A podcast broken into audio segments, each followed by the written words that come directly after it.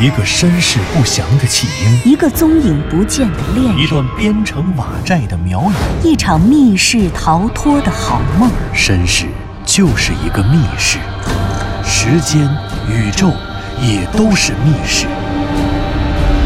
既然逃出去了，就别再回来，再回来。请听长篇小说《望山没有南风向》。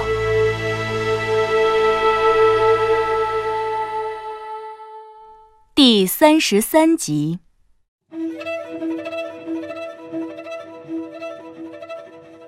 北京时间的这天深夜，湘西谷主依旧在南大西洋的某个水域里航行。他说未来的两天他都将颠簸在路上，因此可能会失联。等到他与向南风的联系恢复时，他应该已经抵达国内，并且几个小时之后便能在望山与向南风见面了。向南风殷切地渴望着这一刻。不过在他未来失联的这两天里，向南风还有很多事情要做。雍家村、雍家坟、首南山、南山馆和庙瑶塔，这些原本分散在不同时间、不同空间内的地理信息被连在了一起，而一切的矛头和线索又都指向了南山馆地下的庙瑶塔地宫。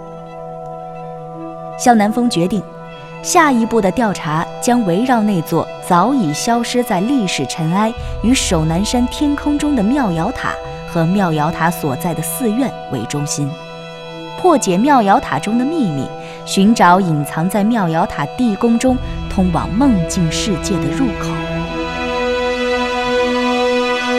白纸黑字的制书，口口相传的传说，毫无疑问，向南风的调查仍然不能脱离这两个方向，文字史与口述史。向南风这次决定继续沿着南山馆庙瑶塔这个志书中的突破口，去志书中寻找更加久远的庙瑶塔和庙瑶塔所属的寺院。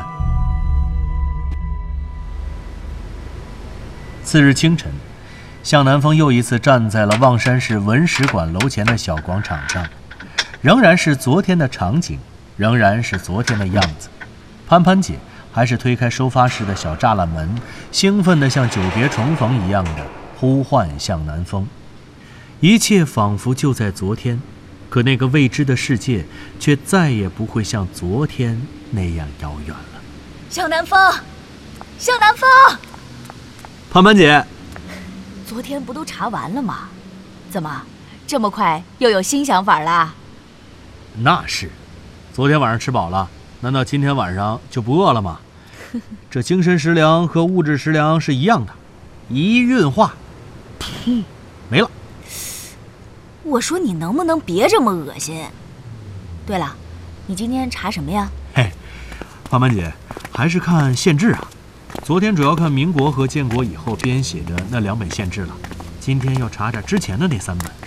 我记着，最早是明代万历年间的西洋县志。啊、哦，对，一共是三本西洋县志，明万历八年、清康熙三十年和清乾隆十一年。你等着，我给你拿去。哎，对了，潘潘姐，我想起了一个事儿。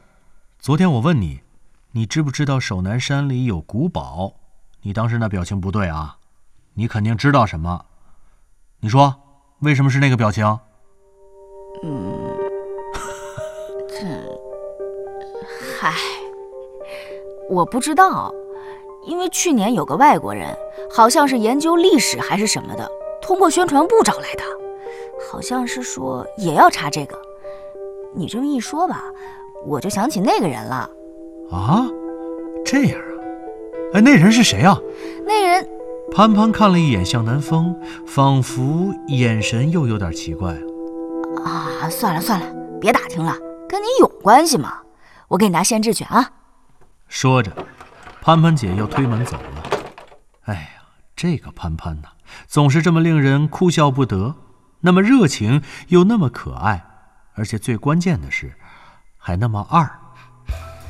向南风心里笑着，他因为昨天取得了重大突破的事情而一直保持着愉悦的心情，仿佛只要今天再让他查上一天，明天他就能拿着户口本穿越去到梦境世界，然后趁着下午四点多民政局还没关门，领上归路遥就能把证领了似的。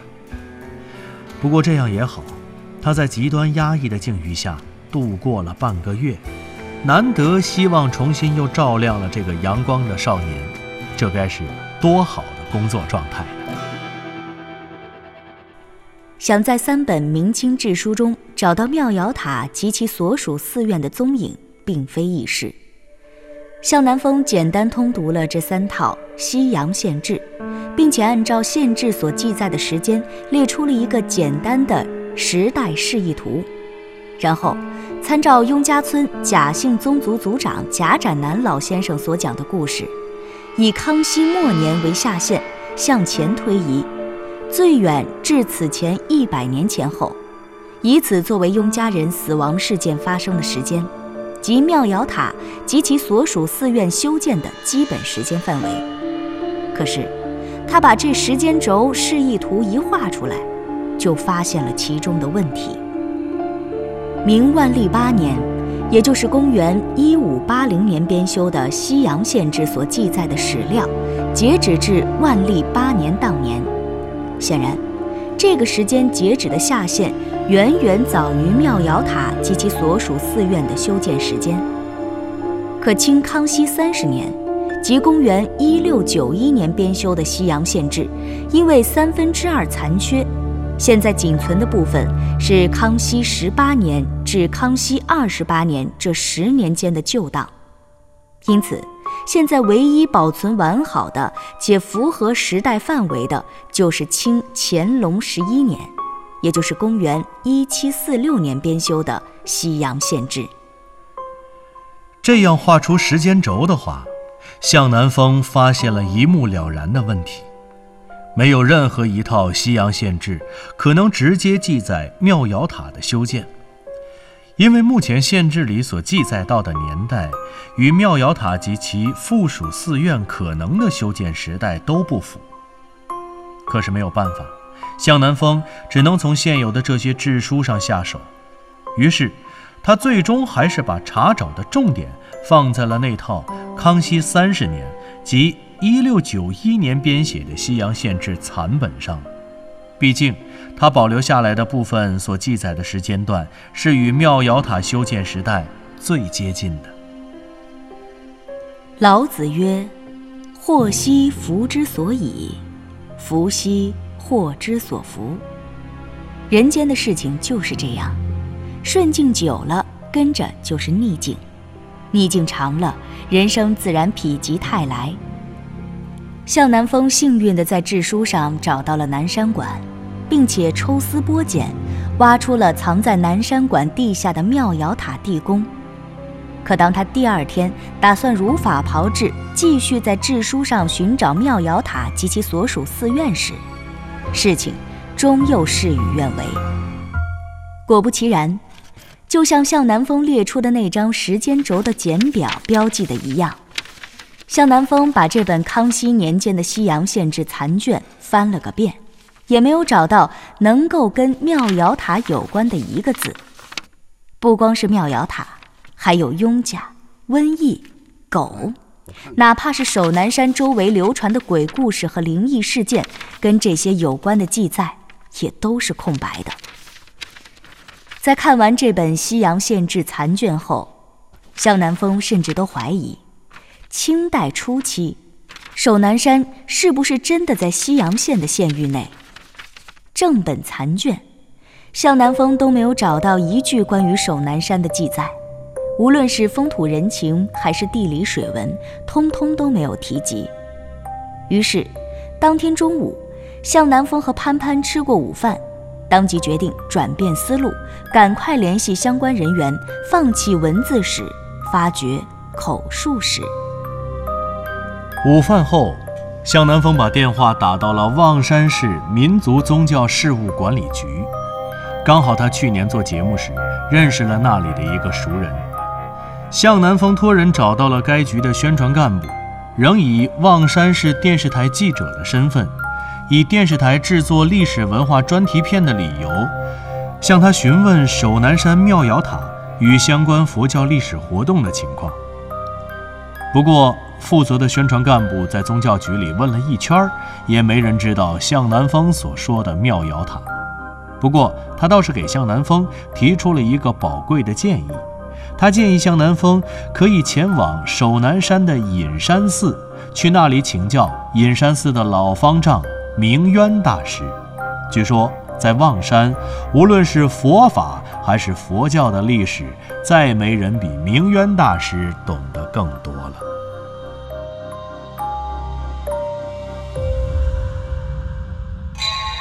隐山寺坐落在首南山西北方的天南峰顶峰上，这里是俯览望山市区的制高点。站在隐山寺山门前的平台上，每逢天高云淡的晴天，向北远眺，整个望山市尽收眼底。而这座高峰向东南，云雾缭绕的远方便是首南山的秘境。向南风拜托宗教局的朋友跟明渊大师取得了联系。当天下午四点，向南风紧赶慢赶地爬上了天南峰。他跨进山门，在小和尚的带领下，向南风来到了明渊大师的禅房门前。小和尚推开了朱漆油成的红色木门，吱扭一声，门开了。门对着的正是禅房的正堂，榆木的供桌靠墙摆在正堂中央的位置上，供桌中间靠后摆放着一个木质的佛龛，佛龛内一尊古朴的铜佛居中安放，铜佛外是一个黄铜香炉，香炉里插着三支正在燃烧的香。向南风提鼻子一闻，一股悠远厚重的檀香扑面而来，显然正是那三根香燃烧的味道。榆木供桌下摆着一个黄布蒲团，这蒲团看起来已经被使用多年，那黄布的颜色早已不再鲜亮，暗淡了，褪色了。蒲团上跪着一个老僧，老僧的头顶受戒，九个戒疤，清白的头皮，有些塌陷的后脑，面向房门。老僧听见了门被推开的声音，正要转身，这会儿带向南风入寺的小和尚扶着被推开的门，做了一个请的手势，便转身离开了。老僧一边转身，一边发出了一声苍老的咳嗽声。这一瞬间，向南风仿佛感觉这一声咳嗽便推开了一个青灯古佛的清净世界。远处的钟声敲响了。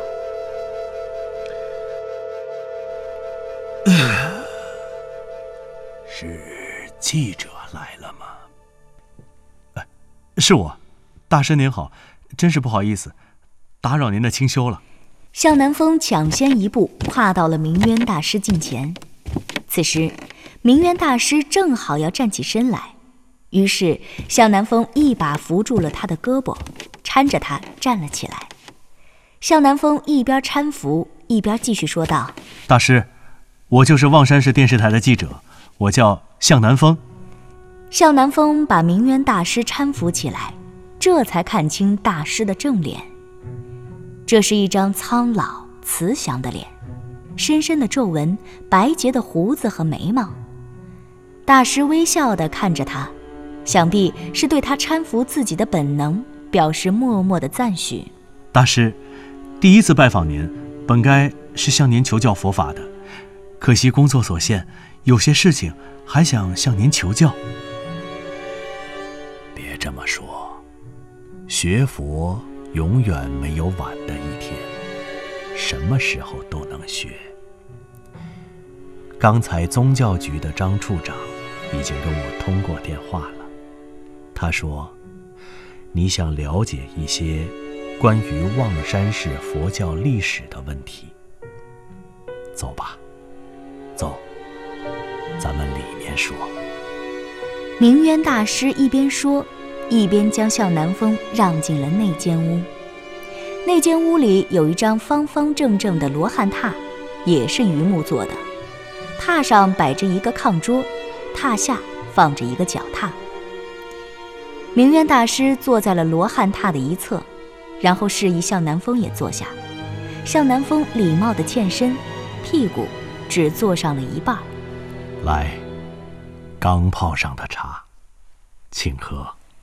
明渊大师指了指罗汉榻炕桌上的一对茶碗，他将其中一只推给了向南风，然后正要打算提起旁边的茶壶，向南风赶忙抢先拿起了茶壶，先给明渊大师面前的那个空杯倒上茶，然后才给自己倒上了半杯。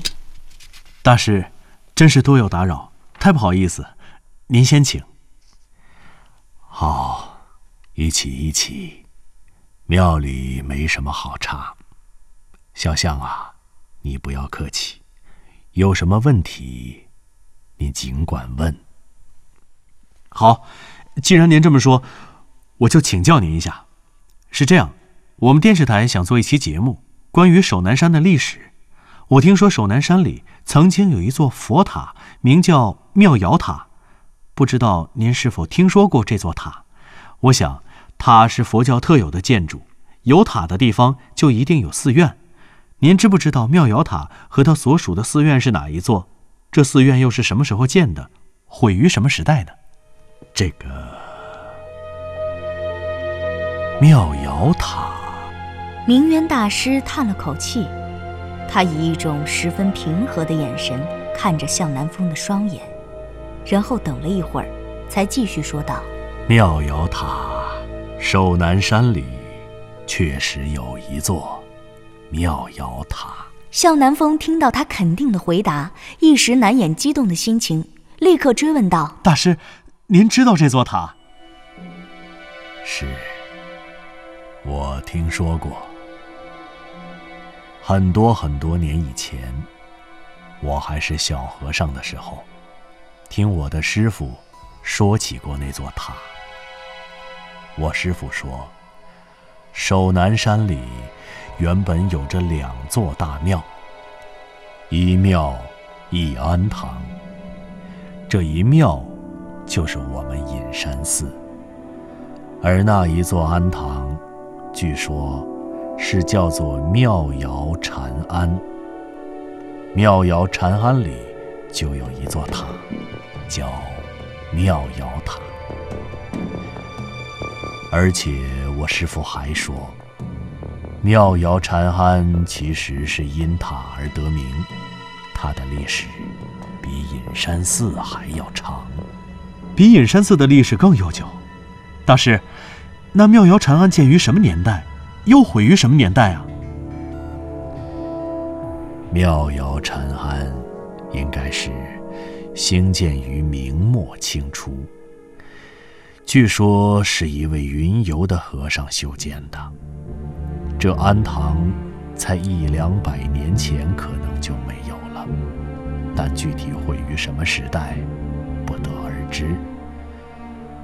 我师父说，他也没有见过这座庵堂，只是听师父的师父讲到的这些事情。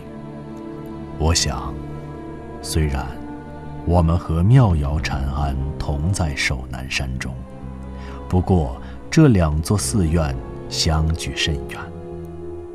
再说，一庙一庵堂，男女有别，想来就在鼎盛时彼此也没有什么联系吧。所以关于妙瑶塔和妙瑶禅庵，我所知道的也只有这么多了，希望这些能够帮到你吧。大师，就这些已经是对我莫大的帮助了，太感谢您了。向南风听明渊大师说完，赶忙站起身表示感谢。两人简单礼貌寒暄过后，向南风便朝正房走，准备告辞了。